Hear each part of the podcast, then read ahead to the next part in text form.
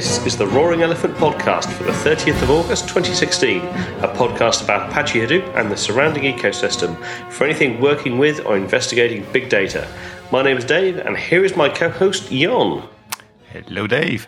Hello, Jon. So, faithful listeners out there, we are once again making a little tweak and a change to the uh, the layout of this podcast. Keep the feedback coming in. Uh, so rather than having the what we've been doing over the two weeks and then uh, sort of news and then going on to our main topic, we're kind of blending things together a little bit. So we're going to have the intro and news where we have something interesting to say, and uh, then we're going to split into uh, the news, and then after that, a second section with the core topic. Sound good to you, Jon? Yeah, well, let's just call it an iteration and evolution of the podcast structure making it Absolutely. easier on ourselves as well, which is also a good thing. very much so. Very much so. Um, so, a quick shout out to Pitt, uh, long time listener, we understand, based in Wisconsin, USA. Um, thanks for your mail and your comments. Uh, he was suggesting a name of the uh, the news section, "The Elephant Never Forgets." Uh, unfortunately, we've blended it into the intro, so uh, yeah, sorry about that. Good uh, suggestion, though. It was a good suggestion, and thanks for that. Uh, you know, I did want to call out a couple of things that have been going on.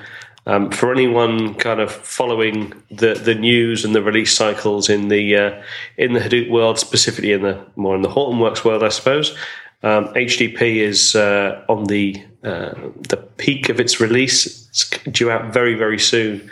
So there's been lots and lots of updates in the world of uh, things like Ranger and Atlas, and doing lots of deep dives and workshops and sessions around all of that sort of stuff. So it's new, new cool tech is about to flood onto the uh, uh, the hungry paws of people looking to get their hands on the tech. So it should be good. Should be very good.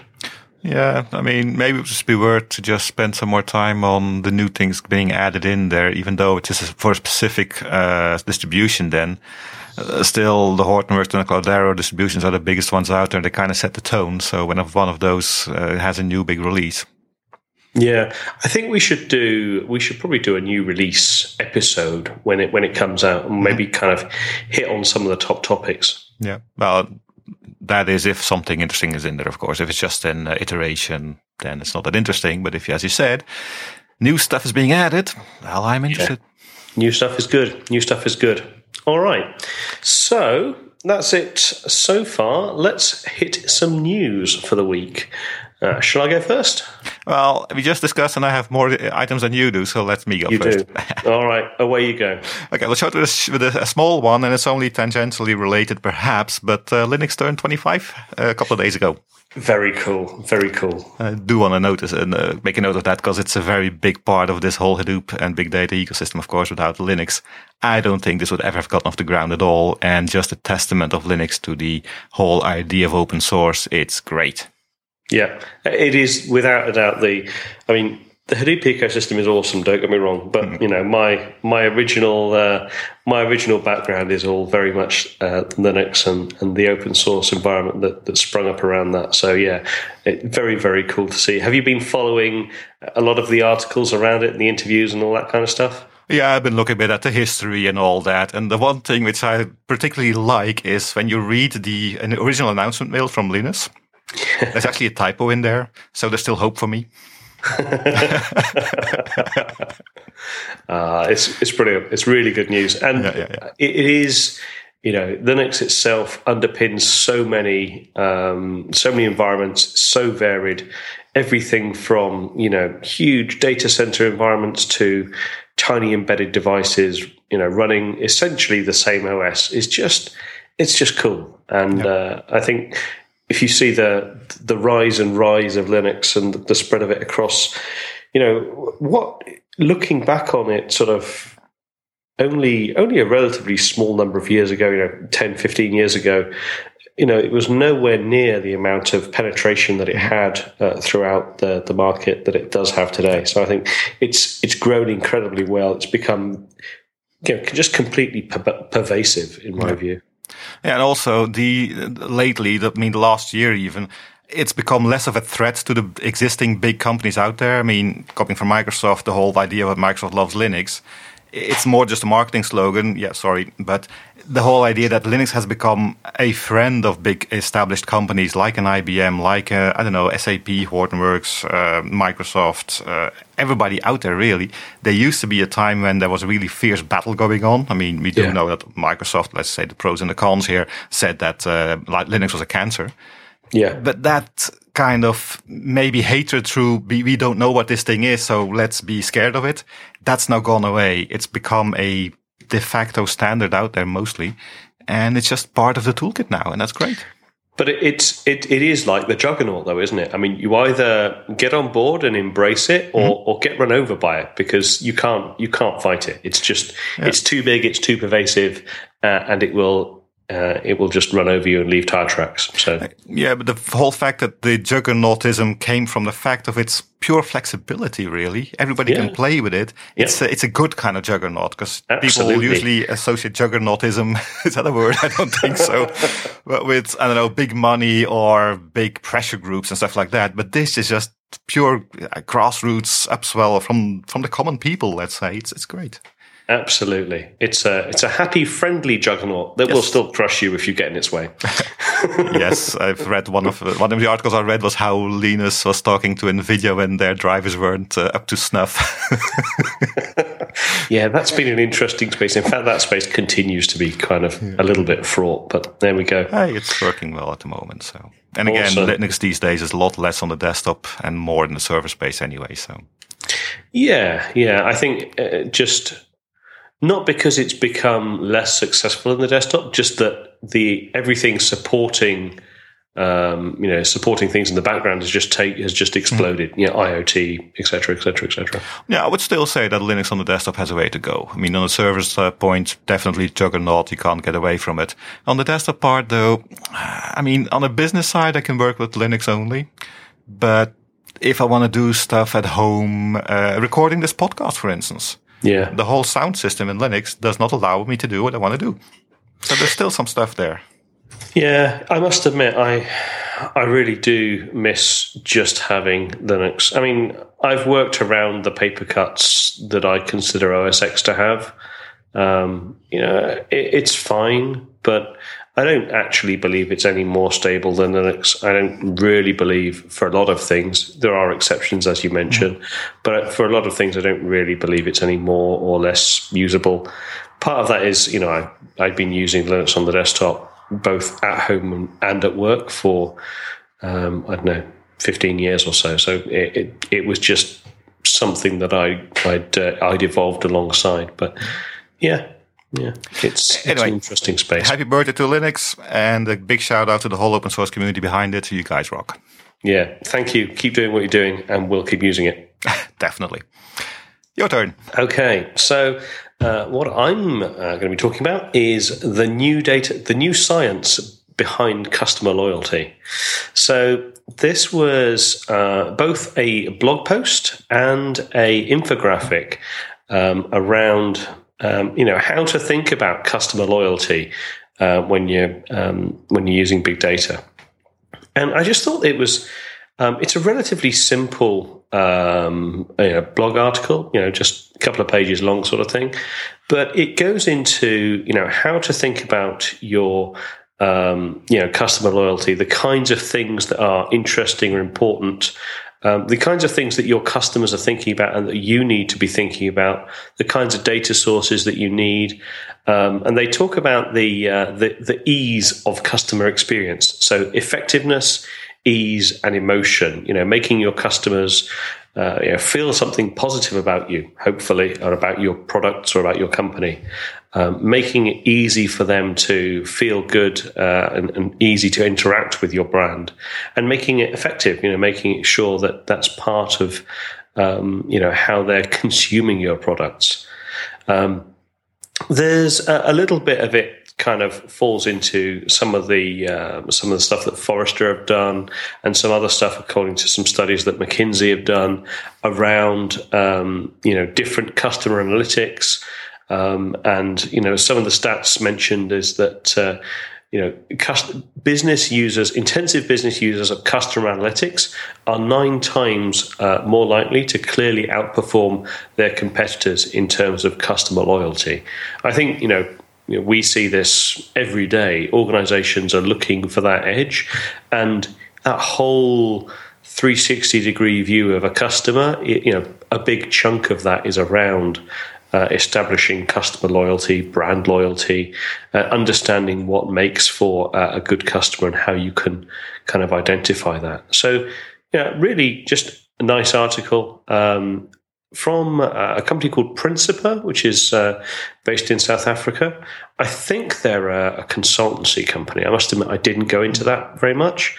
Um, but there's a there's a second link uh, which I, which is I guess it's following on from the same blog post, and it's the the same or similar kind of information, uh, and it's it's actually called the who, what, why, where, when, and how of creating a data driven customer loyalty or rewards program.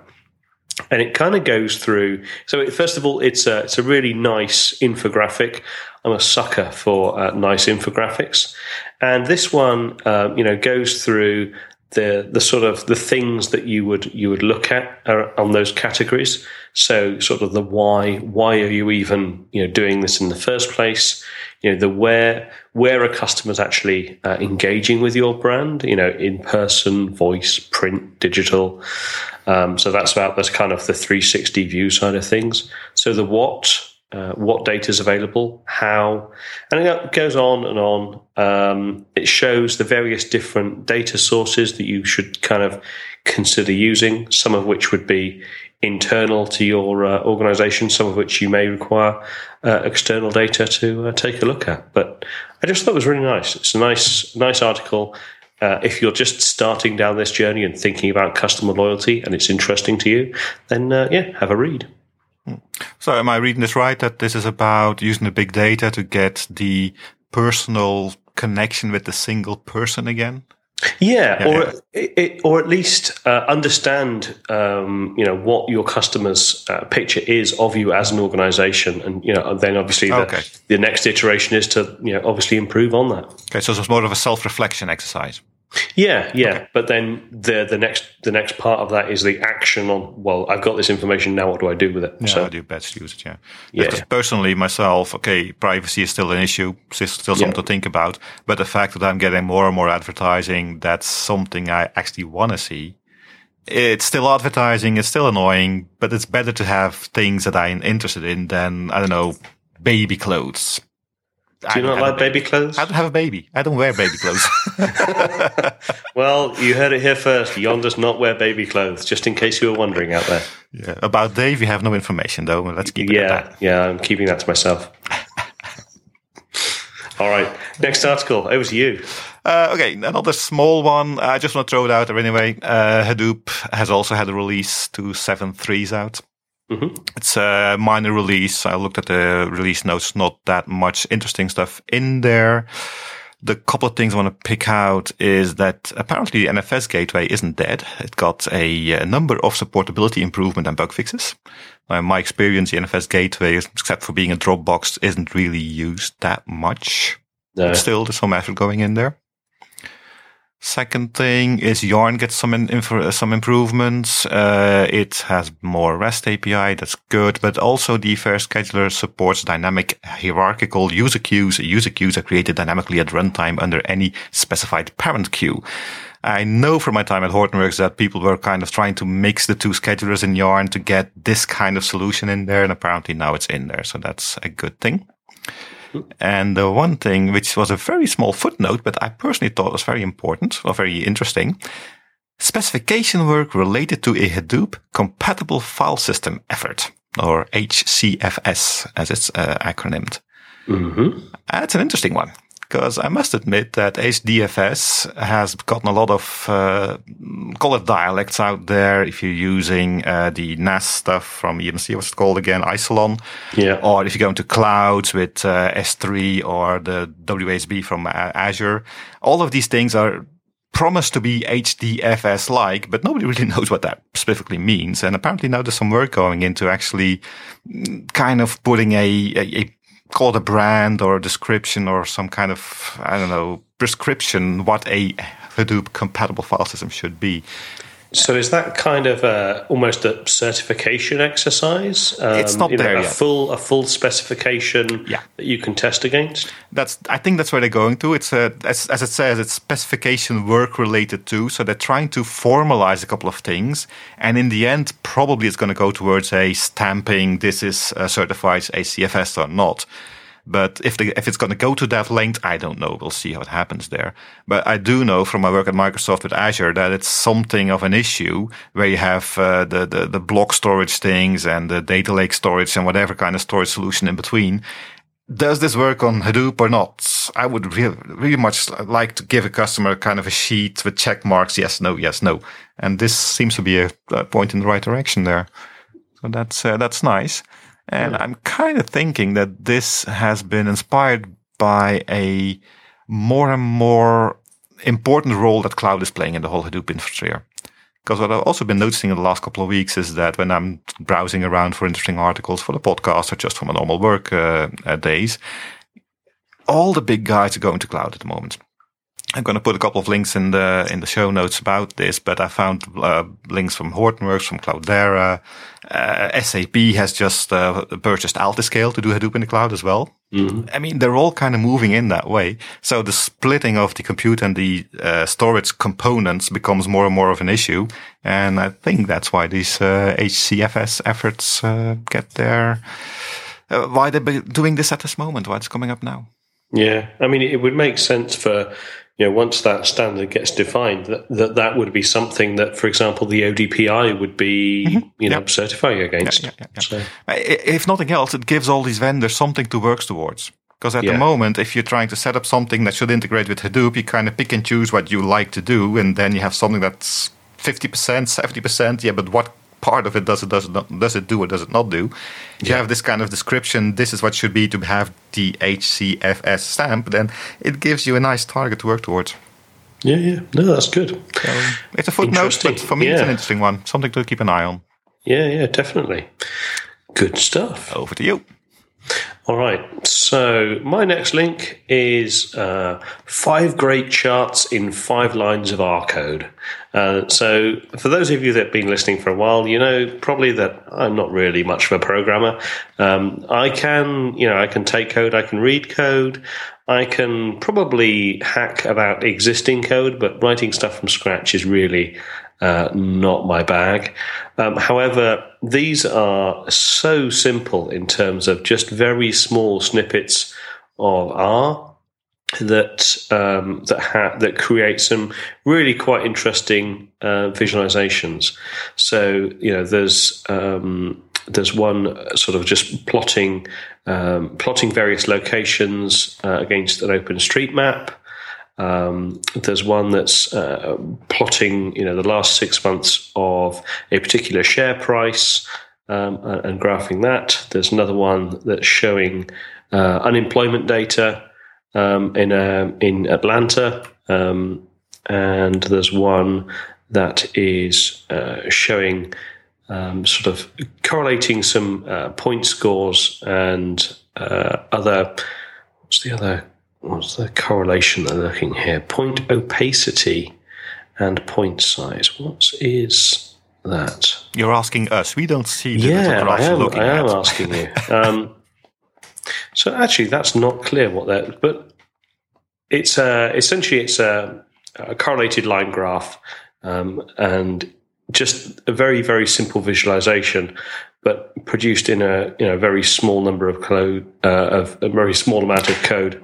And then the, the final one is um, a sort of a, a temperature graph, but a, a, box layer temperature graph showing yeah. um, sort of various different zones. And just the ability for R, which is something that I've never really spent a great deal of time looking at, to do what I can what I consider looking at these to be relatively complex visualizations.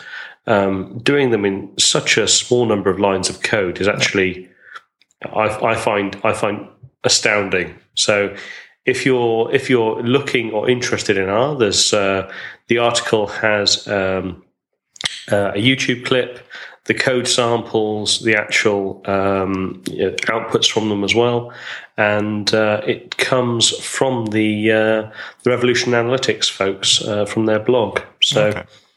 Yeah. So do you need to use RStudio for that? Uh, I don't think so. No, I think you can just do it um, so then can you use a, I know a Jupyter notebook for that or something? Yeah, I think so. Okay. Because a lot of uh, these uh, visualization things kind of depend on uh, behind the scenes frameworks that the IDE you're using are offering. So if they don't need all that, that's very nice. Yeah, I mean, they they basically use. Um, uh, let's see, they talk about uh, QuantMod, dygraphs, G, ggvis, and corrplot um, to actually get these things up and running. Those are libraries that uh, yeah. yeah. yeah, yeah, yeah, But R, R is definitely very multifunctional in that aspect. I've seen it before. Myself, I haven't done much R either because I don't come from a statistics background. Neither do you, I think. No. But uh, yeah, don't think uh, Python is all there is or Scala. R does a lot of stuff as well. Yeah, yeah. And now with the Revolution R people uh, actually making R Studio and R server multi-threaded and just like Spark easily uh, parallelizable across multiple servers, uh, yep. it also gets a very big place again in uh, big data. Because you might say that R has kind of been pushed to the background a bit uh, by Spark because of the easy yeah. distribution of uh, of Spark uh, RDDs and stuff. But now the R stuff is definitely coming back. Yeah, yeah, a, a, resurgence as it goes through that parallelization exercise. So mm. I think, yeah, I think it'll be interesting to see how that uh, how that evolves over the the next kind of 12, 18 months. Uh, yeah, well, I mean, you, you now have the uh, Hadoop uh, Premium on uh, Azure, sorry, which is Hadoop plus Spark plus RStudio. Mm. So it's out there as a product already. So yeah. there's a lot of uh, push behind the technology at the moment, a lot of interest. Yeah. All right. So that's that's me. Over to you. Okay, my next thing is something I uh, noticed this morning. Um, last episode, I think I explained that I was doing some work on image recognition and image detection, having a mm-hmm. picture and just identifying everything in there. And yesterday, that was on the 25th, because we're recording this on the 26th, uh, Facebook actually open sourced their image recognition AI. so I'm very interested there. Uh, it's I, I, haven't gone into much depth yet. As I said, I just found the article yesterday. It's a blog post from Facebook, so I'm going to link it in the show notes. And they've actually open sourced three pieces of, of, of algorithms called deep mask, sharp mask, and multipathnet, which specifically do what I'm looking for, detecting the objects and making a nice outline around them. And the thing, I think it's the first time I see it like this. Usually when object recognition happens, you kind of get a square box around the object. Yeah, the bounding box. Yeah. In this case, they really have the shape of the image. If I've got a picture in front of me here from the blog, they have dogs and a guy holding the leashes, and the dogs you see really see the outline of the dogs with the head and the and the legs and everything, and the guy is wearing a hat, and it's nicely traced around the shape, so uh, it looks like a step forward again. And it's totally open source. It should be usable both on images and on video.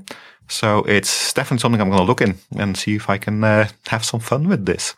Nice. Facebook actually uses it internally, they say, to uh, scan for offensive content.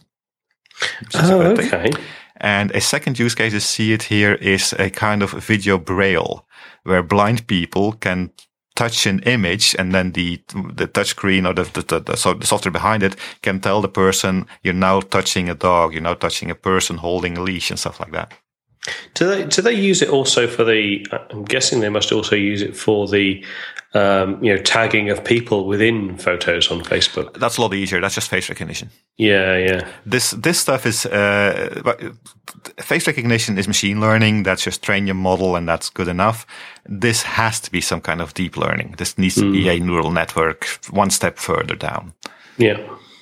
So um, personally, I'm very interested, and for other people in, out there that are looking at uh, deep learning and image recognition specific, it's an uh, interesting thing. It's coming from Facebook, so it must be good.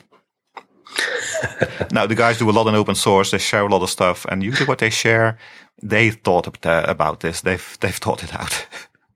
Yeah, yeah, no, they're they're very very good contributors to the uh, to the big data world and to open source generally. So, no, very cool. So that hopefully will accelerate some of your projects if uh, if that proves useful. Uh, yeah, it kind of depends on how you have to use it. If it fits in the whole ecosystem of what uh, my customers were intending to implement there, but uh, it's definitely interesting uh, information. It's definitely it's, it's especially the fact that it's not a bounding box, but really the shape of the object. That um, yeah, it's interesting to see how they do that. Definitely. All right. Over to you. Okay. So my last one, actually, as it turns out, is uh, similar, I suppose, to the first one in terms of uh, it, the area of uh, interest.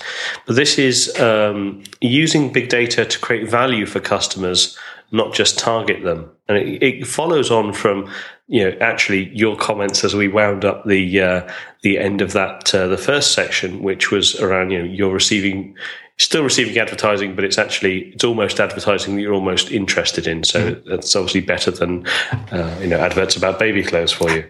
Uh, I'm still not sure about that, but uh, we'll let that slide. Um, so this is about. Uh, so this brings up kind of an interesting point, which is let's say that you're trying to uh, accurately predict the next best action.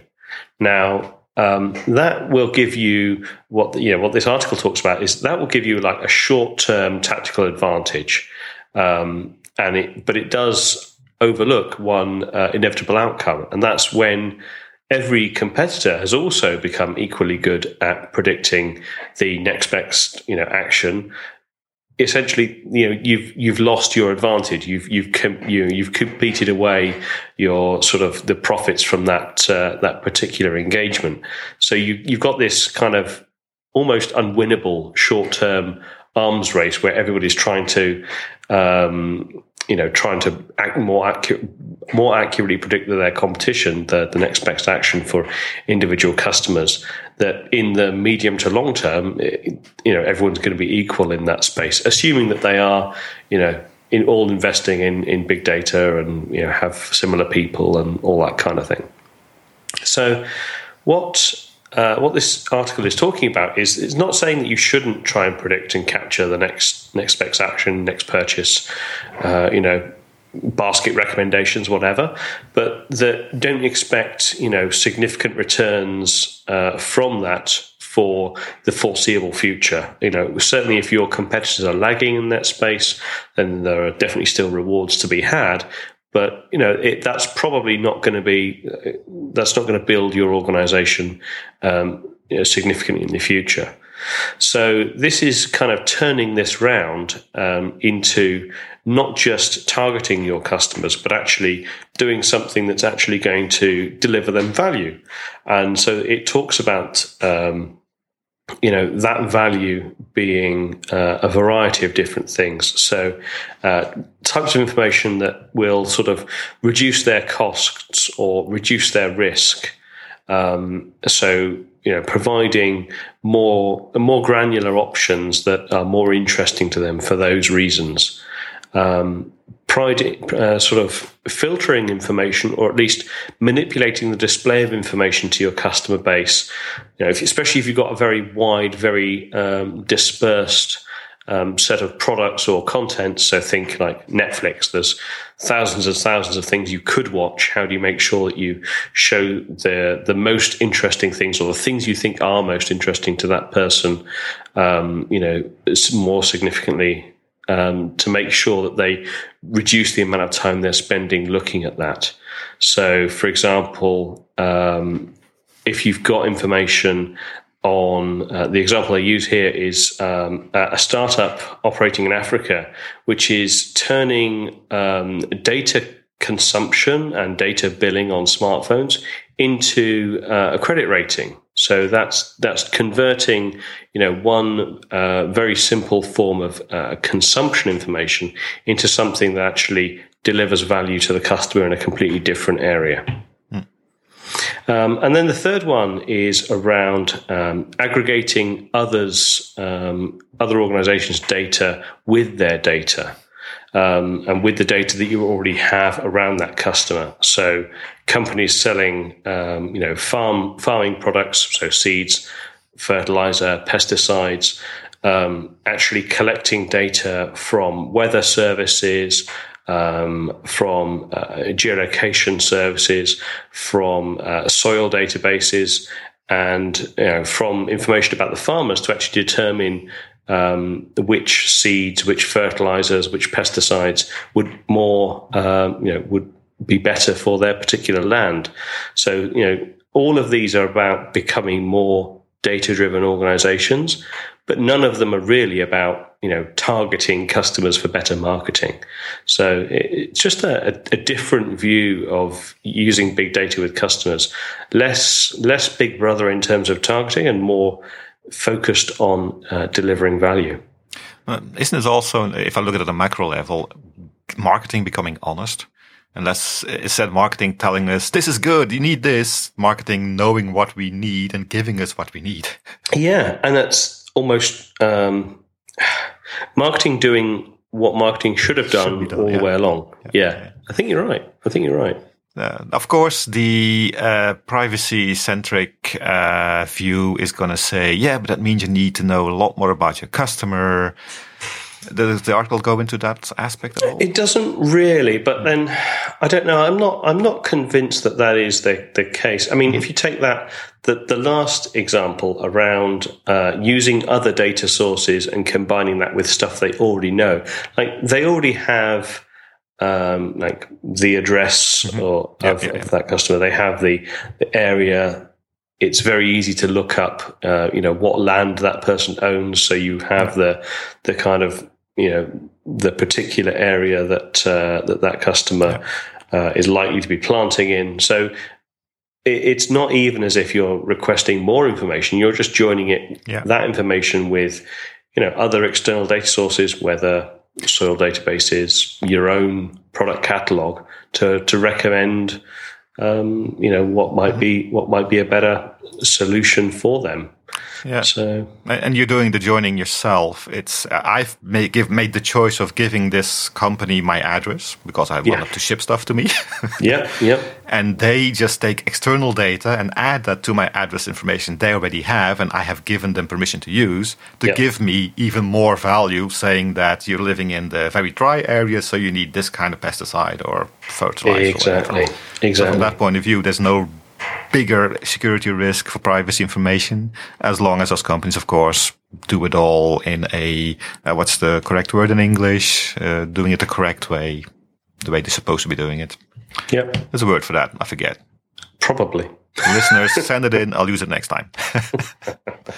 okay, interesting. Yeah, yeah, yeah. So uh, I think it's we see this time and time again. We saw this in at the Hadoop Summit with uh, various conversations there with people just you know thinking about you know there are lots of things you could use big data for. Um, you know, be ethical with the way ethical. that you're doing that. That's the one I was looking for. Well, there we go. no, so yeah, I think this is a, a really nice uh, explanation of you know yeah. Thinking about it ethically. Yeah, I mean, it, it's not really new, is it? Because the only reason that Google has my data is because I have Google Maps. Yeah. Google Street View, I couldn't live without it anymore. And yeah. I mean, uh, Bing also has a Street View. All of these map things, these companies, they've given something that a lot of users find very useful. I mean, nobody's buying GPS assistance for their car anymore. You just use a phone, right? Yeah, absolutely. Or you plug it into your head unit if you've got Apple CarPlay or yeah. Android Car or Android Auto or whatever it's called. But it is a way that these companies are able to, you know, kind of make us give a, our information about where we are every moment of the day, but it gives a lot back in return, and I'm I'm okay. yeah, that. yeah. I think just just the the thing that I always tell people to remember is if you're using something and you're not paying for it, what you the how you're paying for it is by giving that organization your data. And as long as you like realize that and accept that and you're fine with that, then that's great. But you know, there's there is no such thing as that uh, mythical free service. No. They're really not just giving it to you for free. They're giving it to you because they use your data. They use your data in a number of different ways to improve their service, to improve everybody's service. Uh, but they're also using it for things like targeting advertising and all kinds of other weird and wacky, wonderful things. So just just be aware of it. In the end, they have to pay their people their wages, and this is how they get their money, right? That's right. That's right. If, you, are not paying for it, you're not the customer. You're the product. That's that's thing, right? it. That's exactly it. Back, Back to, to, you. Yeah. Okay. Uh, my penultimate one. I like that word. Is a article I found. It's dated from the 15th of August by Felix Gessert. I don't know the man, but he wrote a pretty lengthy article called NoSQL Databases, a Survey and Decision Guidance. Ooh. And the reason I like it very much is it's a pretty long one. I mean, if you, re- if you read it, it's half an hour of your time at least. Mm-hmm. But and what most of these articles do is say you've got Mongo, Cassandra, uh, HBase, and Couchbase, and whatever, and this is good in this one, this is good in that one, this is good in that one. Mm-hmm. Which is all very nice, but when I'm developing something, when I'm thinking of an architecture, I don't necessarily know what those things are yet. So this guy, what he does is they start from describing what NoSQL is, which is not bad. A lot of people have different opinions about that. And then telling you how you can differentiate the things you need in your hypothetical situation. And it's not a high level uh, discussion. It's pretty, it's relatively deep. If you've never heard about the CAP theorem, then don't try to read this. Yeah. yeah. Uh, but they go into CAP and why certain uh, NoSQL approaches are better suited for one or the other approach. They also have something called, I've never heard about it, the PACELC theorem, the PACELC, whatever you, however you want to pronounce that. Mm-hmm. and that's the thing where the cap doesn't really, it, cap looks at what ha- is happening when it's wrong, when something goes wrong, when the, when your partitioning breaks, then yeah. do you keep uh, consistency or availability? It doesn't look in normal operations, the trade-off between latency latency and consistency. And that's what that PACELC thing does. Apparently it's an, it's an, existing thing. I hadn't heard about it yet. They explained it very nicely out in there. It actually stands for, uh, just for people who haven't heard about it yet, CAP theorem is uh, capacity, uh, consistency, sorry, consistency, availability, and partition tolerance. And the PACELC stands for, um, in case of a partition, so if the network breaks, there's an availability consistency trade-off. Else, in normal operations, there's a latency consistency trade-off yeah, sounds like gibberish, but they do a nice uh, job at explaining all that.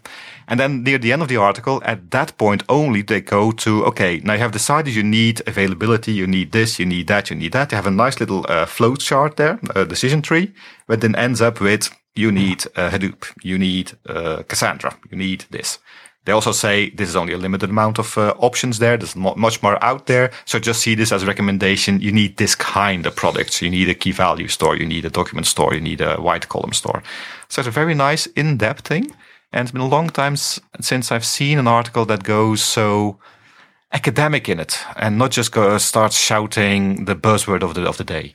Yeah. So it's a very deep, very nice thing. Has nice graphs in there as well, and at the end a nice uh, overview of all the options out there. And I think 80% of the uh, uh, usual suspects are in there. So for anybody looking at uh, big data and NoSQL, it's a, definitely it's a, a, good read. Fantastic. I mean, that sounds like um, similar to the, what we talked about in the last episode around the streaming engines, but much, much more useful, much more in depth. Yeah, I mean, we kind of fell to the buzzword uh, bingo uh, yeah. problem a bit. We just named products and compared the products. These guys go from the let's forget the products for, the, for an instance, but just look at what do you need to solve this kind of problem. Well, then these products can help you achieve that. Nice. So gives you first theory about how you need to look at this. And it's a, it's kind of a, a, a topsy-turvy way of looking at things. Instead of going, HBase is good in this, MongoDB is good in this, Redis is good in this, make a choice. It says, yeah. these are the things you should look at. And once you've looked at these things and decided what's important for you, these are the situations, these are the solutions which you can actually use in there. So it's uh, pretty lengthy, but pretty technical. It's not super technical. It doesn't go into programming at all. It stays on a theoretical uh, level. Yeah, yeah. But uh, it's uh, it's a very nice read. Fantastic. I look forward to it. Yeah, the link will be in the show notes. All right. And uh, over then to you again for the last item. Yeah, very short one. And I just wanted to put this in there. Uh, maybe you have seen it already, but uh, the Apache guys, they've put a new page on the website. Just click on it so I can see it in front of me. And it's called the committer criteria. Criteria for becoming a committer at Apache. It's kind of a, a site, a page where they kind of explain if you want to become a committer, these are things you should do. And basically, they should have just listened to our episode 11 when we talked to uh, Venkatesh about becoming a committer because it's they stole our they stole our episode there. That's all I want to say about it. No, just kidding, just kidding. It's it's out there. So if you if there are people out there thinking about uh, joining uh, uh, Apache as a committer, take go listen to episode 11 and, uh, first. definitely. But uh, this, it's a nice overview there. cool, cool, excellent stuff. All right, that it from you? Uh, yep, that was all. All right, that's it from me too. So, in that case, we'll be back after the break to talk about Hadoop security, at least the first part of our Hadoop security conversation. See you then.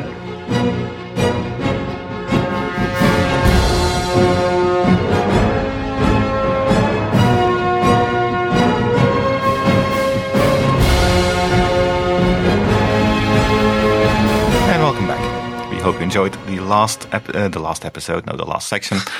And now we're going to get deep into the main subject for this episode, and that's Hadoop security. Now, Hadoop security is a very large, very broad, multifaceted uh, object, of course. So we're not going to do everything in one episode. Uh, I know we've become a fan of very long episodes, so we're going to try to improve our lives and make them a little shorter for you. And that's why uh, in this episode we will be focusing entirely on the uh, subject of authentication, which is basically the first part of any security uh, layout. Would you agree, Dave? I would. you so, might elaborate on that a little bit. Uh, I would definitely. Is that is that not good enough? No. Okay. Uh, so yeah, I mean, the the initial authentication. Uh, so first of all, what does authentication mean? Authentication is proving that you are who you say you are, um, you know, within a, a system context. So that could be, um, you know, when you log into a system, if you're just thinking about a, a simple, you know, Linux system, you log in with a, a username and a password if you're logging into the thing directly. Um, if you have, um, you know, two factor authentication, that's another method of, of authentication where you have uh, you know, a username, a password, and then a, a, you know maybe a token of some description. Um, and so these are all methods of authentication. Now, primarily when we're talking about um, authentication from a Hadoop perspective, what we're talking about is, uh, for the most part, Kerberos as the underlying um, you know, authentication uh, engine, I would guess, and then uh, the integration of that with something that is a, a, user store and user and group store of some description, and typically that's uh, Active Directory or LDAP. So when we're talking about authentication or um, or you know, a secure cluster or an insecure cluster. Um, if your cluster is not Kerberized, um, Hadoop by default is insecure. What this means is you can uh, uh, log in as user Yon um, to a, Hadoop cluster, um, just using Yon's username as a, an example. You may not have a user called Yon on your particular Hadoop cluster. Well, you should um, anyway, but go ahead. You probably should, yeah, and and give Yon the uh, access credentials, and he'll be very careful with it. Honest. So if you log in as a, a, a, user that does have some level of access to an unsecured, non-Kerberized Hadoop cluster, um, you can actually just pass the, the username of a user you want to impersonate as a command line parameter to a typical um, HDFS call, for example. So if I'm an unprivileged user, I shouldn't have access to a certain path in HDFS um, on an insecure cluster, I can just pass the uh, the name HDFS into that as a command line parameter, and uh, that will elevate my privileges to the HDFS user. Um, this is obviously uh, well far from ideal in many cases. Mm-hmm. Yeah, basically what you're explaining here is that Hadoop does have some authorization built in. You can actually say this directory. You can use chown commands, change ownership, change mode commands to say read writable by user HDFS only. Yeah. But since it doesn't have authentication built in, I can just tell Hadoop, yes, I'm HDFS, trust me. And yeah. it will not challenge me, it will not ask me to prove that, it will just believe me and give me access as HDFS user. Yeah, and in fact, there's we'll uh, we'll probably link to a, uh, a presentation on SlideShare that goes through just actually showing that as a as a series of commands. Yeah. So you can see, unfortunately, just how easy it is um, to uh, be caught out with that. So Authorization is really um, should be the first step, and we've talked a little bit about this on previous episodes, but I think it's it's worth going over. One of the questions that I at least often get is, "Oh, we're just doing a proof of concept, or we're just kind of rolling out our first project.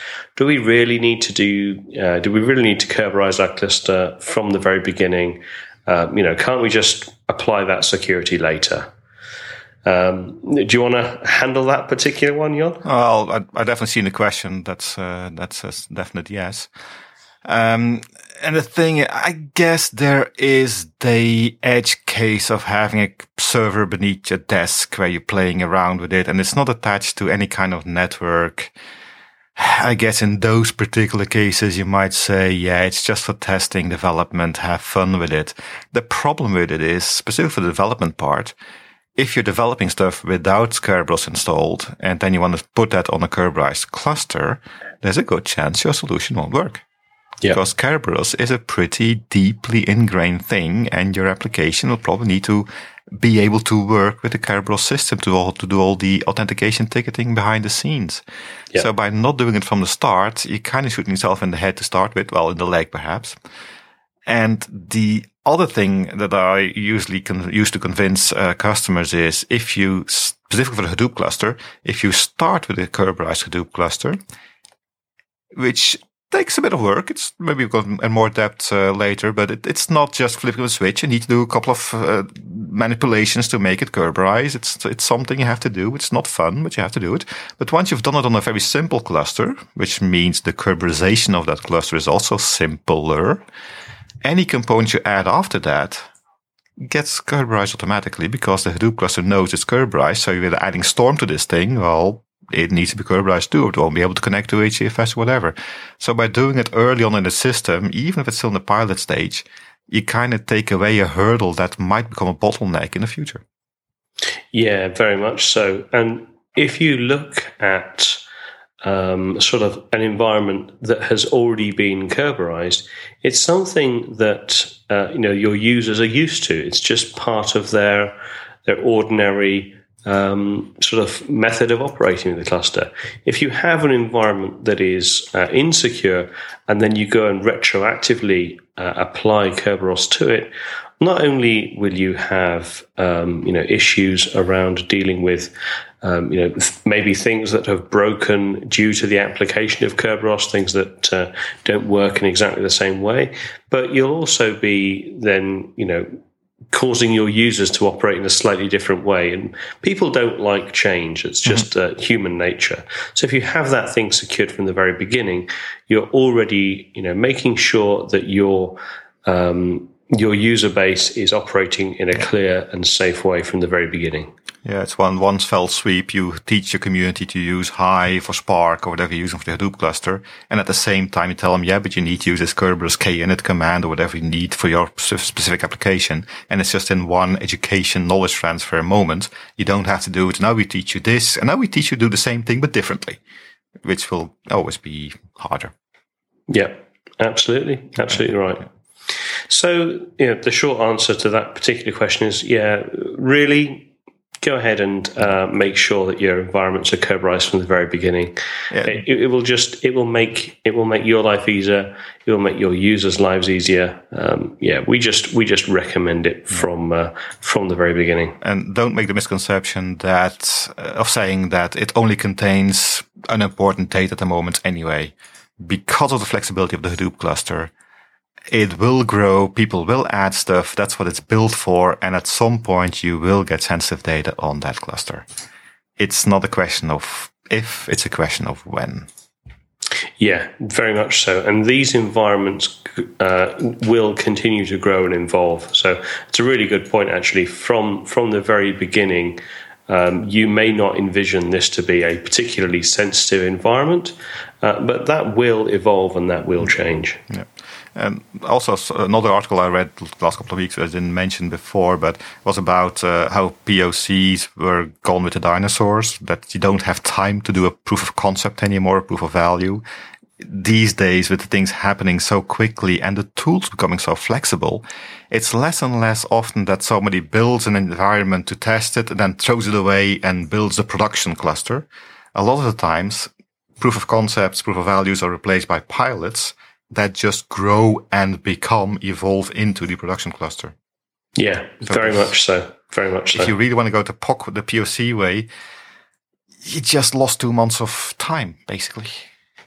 Yeah, absolutely. And in fact, the I would absolutely say that that's um, it's not only is it the way that things are going, but it's the only way that the majority of organizations can can actually keep up to pace with this. Yeah.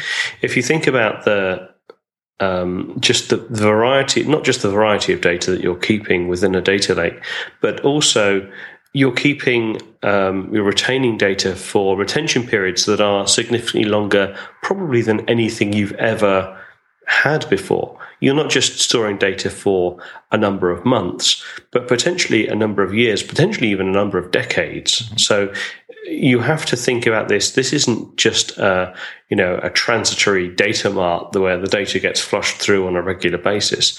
This could be uh, you know the core of your company in terms of the core of its data. Yeah, and thinking about security at the start when it's still a simple cluster pays dividends in the long end, in the long run. Yeah, absolutely. That's right. That's right. Okay, so in terms of um, in terms of that side of the um, authorization, you know, Kerberos is at the very core of that. Um, but then you've got a couple of other systems that will typically uh, be fairly tightly coupled to that. So those are the user and group stores um, that are typically used. So yes, you could just go ahead and use uh, local users. Um, you know, if you're a, a very small, you know, 10 man band type company, then uh, I guess there may not be that much point in going up and setting up an AD or a, an LDAP environment for all 10 of your employees. Um, but, you know, the, the majority of organizations are using uh, some method of um, identity management platform that almost certainly is, is going to either expose an LDAP interface or is going to be uh, integrated into an existing Active Directory environment. Yeah, it's kind of inevitable because if you're just using local usernames, uh, you can't when you role based or attribute based authentication afterwards. Yeah. And any decent sized organization, when somebody new joins the company, you don't want to go into every little system and add them as a user. You just want to add in a central user repository and give them a role that allows them to have access to certain things makes life a lot easier. And definitely for the uh, ABAC, for the attribute based uh, authentication, being able to separate the, the, the assignation of the role to a person by HR and have the, the, the, the, I don't know the PII responsibility at the data officer having those roles split. That's very useful.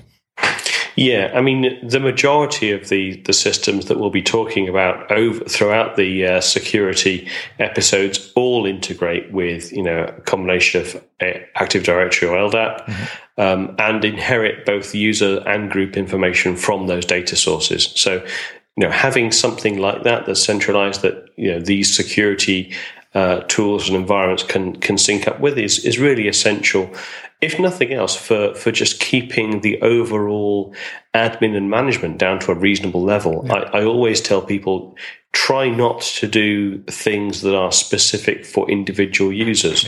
Try and do things at a group level so you can have things that are inherited. You don't you don't really want policies that go all the way down to the individual user level if mm-hmm. you can help it. Yeah, a single user policy, that's not a policy, that's an exception and yeah. exceptions are always bad. Yeah, yeah, very much so, very much so. Okay, so I think we've no. probably covered the the Kerberos side of things as to yeah. well, you that... say Kerberos. Why do I need Kerberos? Isn't there anything else out there? Well, and why not?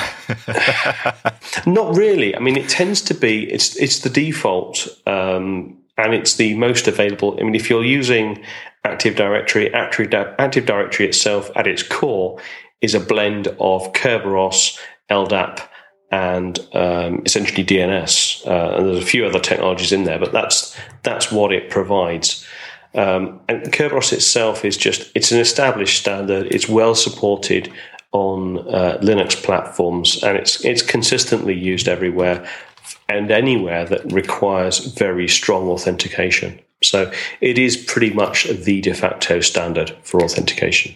Yeah, but the question I'm getting uh, often is I've got this single sign on solution here. It's based on Xout. Can't I use that? So it's interesting you mentioned that. There are, I know that's why I do it. uh, so there are some developments in that space for single sign-on environments. Um, uh, SAML is another one that I yep. hear fairly commonly, and I think we'll we'll kind of touch a little bit more on that as we get through to um, maybe the perimeter based security that's going to be coming up in an upcoming episode. But that's definitely um, that definitely is evolving now and becoming more prevalent. We're seeing you know single sign on engines that are uh, becoming more active in this space. Mm. But in many cases, what they're doing is those things are just triggering Kerberos in the background. Yeah, but the biggest issue with single sign-on stuff is that it still needs a person at a screen, at a keyboard to type a username and password at some point in the whole thread.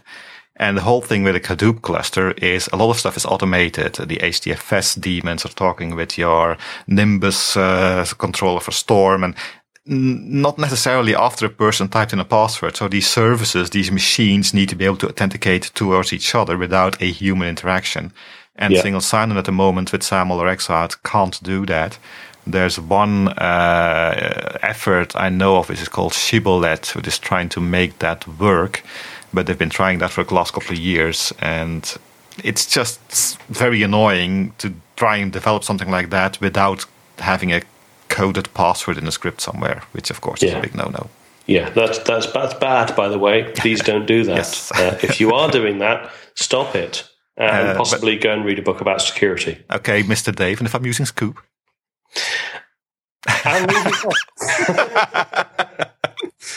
um, no. So the other when you when you start to cover Kerberos, there are a few other things to consider.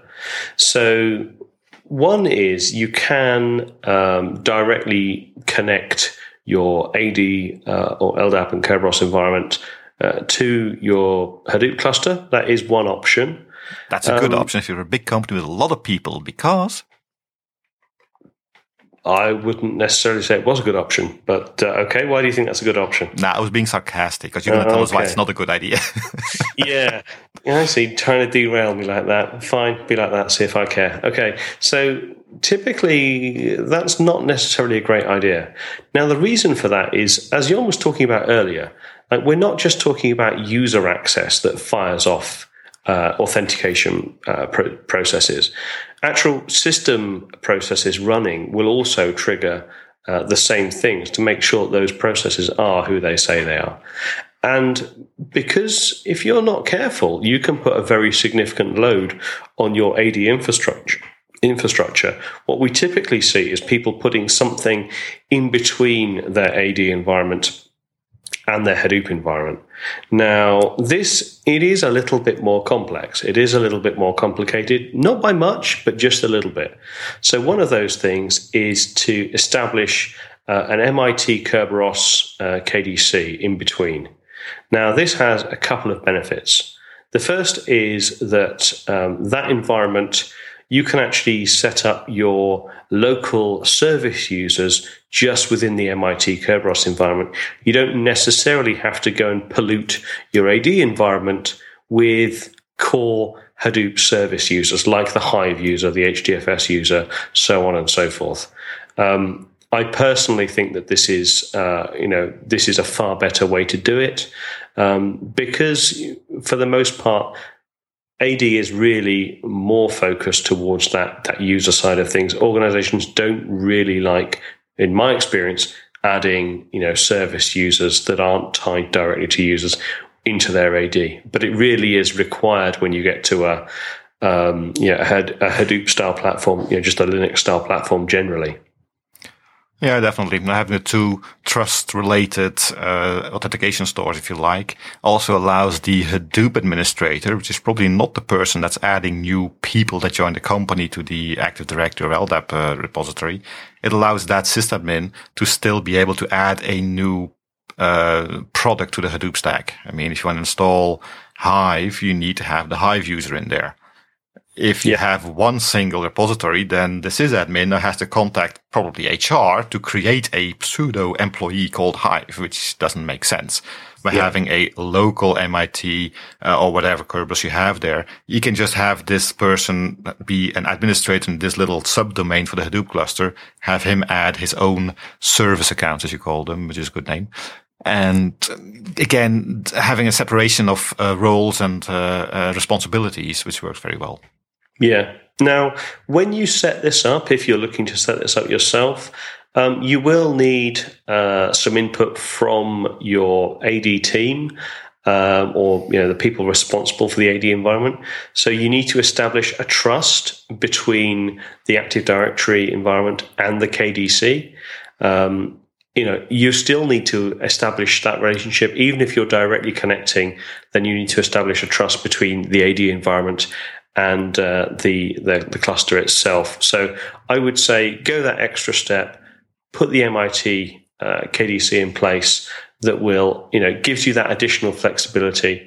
There are other options, um, and uh, you know, one of the things that uh, I see occasionally is people using something like uh, FreeIPA in between um, their their sort of their uh, AD environment and their clusters. Um, but uh, you know that adds additional complexity over just a simple MIT Kerberos KDC. It does add more manageability, so maybe the, the trade off there is worth it. Um, and again, it's what you use already. If you already have a FreeIPA server somewhere, running around somewhere, please use it. Don't set up a second oh, yeah. MIT next to it. But if it's just for the Hadoop cluster, then MIT is a lot leaner, a lot uh, simpler to set up. Yeah, it definitely everything here, as always, uh, should follow the KISS principle. Keep it simple Silly. servers. um, and uh, really just making sure that um, you know, from the ground up, uh, you've built and thought about this from uh, you know a simple authentication process. It's it's not that complex. You know, if you're looking at um, if you're looking at uh, something that uses Ambari, so any of the yeah. uh, pivotal type environments or uh, or Hortonworks, then that does a, a pretty good job of um, ensuring that whether you're using MIT, KDC, or uh, LDAP, that is cleanly integrated. Things like Knox and Ranger uh, also cleanly integrate into that, and those principals are being passed around um, to other components within the Hadoop ecosystem as well. So you can make sure that the credentials, um, you know, once that once you have that Kerberos ticket, that is typically passed around to make sure that authentication uh, is consistent and continues throughout. Now, securing a Hadoop cluster is not something you do every day as a operator or sysadmin or DevOps of a Hadoop cluster. So these, uh, th- this specific area is something I quite often advise my customers to seek help.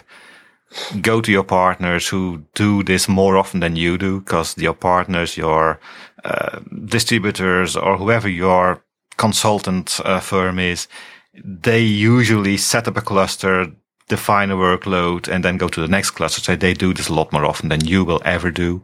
So you get some help, make sure it's done properly so you don't have any issues with it afterwards. Very much so, and you know this is this is a conversation around around in fact around I would say consulting resources generally. Mm-hmm everybody has very smart people on site. Uh, I have no doubt that uh, people from organizations listening to this podcast, you know, have incredibly smart people working within their infrastructure and operations side of things. And very few people would ever kind of dispute that. But the difference is that, you know, your very smart people have probably seen maybe two clusters, maybe five clusters maybe if they're really lucky, 10 clusters of any real significant size and, and, and usage. The kinds of people that you will hopefully get in to help you and guide you through this kind of process will have potentially seen hundreds of different clusters of varying different sizes, scopes through various different industry verticals and should be able to guide you far more quickly and far more effectively uh, through this particular part of the journey. It's just it's so important to get the foundations right. It's it's really worth making sure that you do engage uh, experienced partners through this particular part. I, I, yeah, I couldn't agree more. I think this is one of the areas. Yes, it is. Uh, it's not as complicated as it used to be, but mm-hmm. it's still one of the areas that I, I still see people getting getting tripped up on or yeah. confused on, especially if if especially if they're new to Linux or things like that, uh, and maybe dipping their toes in that particular uh, area for the first time as well as the big data area, then you know definitely seek help from an experienced organization that can guide you through it. Yeah, because it's not about the technology being totally arcane and undecipherable. Not at all. If you, everybody can read and smart people can figure it out. It's about this thing called best practices. And the thing with best practices, you get those by having a lot of practice. Yep. Just making sure you don't forget the little things which you might not find in the documentation you're reading. That's right. You read and, it and forget it. And also, this this uh, yes, Kerberos has been around forever, but the the whole ecosystem is continually evolving as well. Mm-hmm. So you need to be pretty careful. And actually, this is this is pretty consistent across the whole the whole big data. And in fact, the whole open source movement, I would say, you can find tons of documentation out there but uh, you just need to verify that it's still relevant to the versions you're using, yeah. the things you're integrating with, and all of that sort of things. There's a lot of outdated, archaic, and slightly broken documentation out there on the internet. So just be a little bit cautious on that front. Yeah, especially when you're connecting to third party solutions, front ends, uh, next steps in the pipeline, the data pipeline you set up. All of these things need to have the same level of libraries, versions, protocols, and again, your partners which are helping you installing that that pipeline, they will be able to help you very well with that. Yeah. All right. So hopefully, uh, this wraps up our conversation around authentication. Anything else to add, Jon? No, I think we pretty much gave uh, all the information we can on this. Authentication is fairly limited in scope, let's say. Uh, we've already touched on a couple of other things. Uh, you mentioned Ranger, and uh, I think you mentioned Knox as well. Uh, we will be getting to more depth on those in subsequent episodes. So our plan is to have a number of episodes on security in the next couple of uh, months to uh, totally round out this this subject. Absolutely. Okay, so that's all we have time for this week. We hope you have enjoyed this serving of bite-sized big data. We will be back in two weeks' time with a new episode, possibly about the other parts of authorization, authentication, or maybe something else entirely. We will see when it gets there. Until then, please do go to www.roaringelephant.org where you can find more information, send us your questions, and please give us a five star review on iTunes, even though Dave still doesn't like iTunes. It does help other users find us. If you don't think we deserve the five stars, that's fine too, but let us know why. Give us feedback so we can improve this podcast for you. You can always uh, send us email through uh, podcast at roaringelephant.org with any thoughts, comments, criticism, or other feedback. And that's all I'm going to say because I'm fumbling my words now. So, my name is John. And my name is Dave. And we look forward to talking to you in two weeks' time. Goodbye.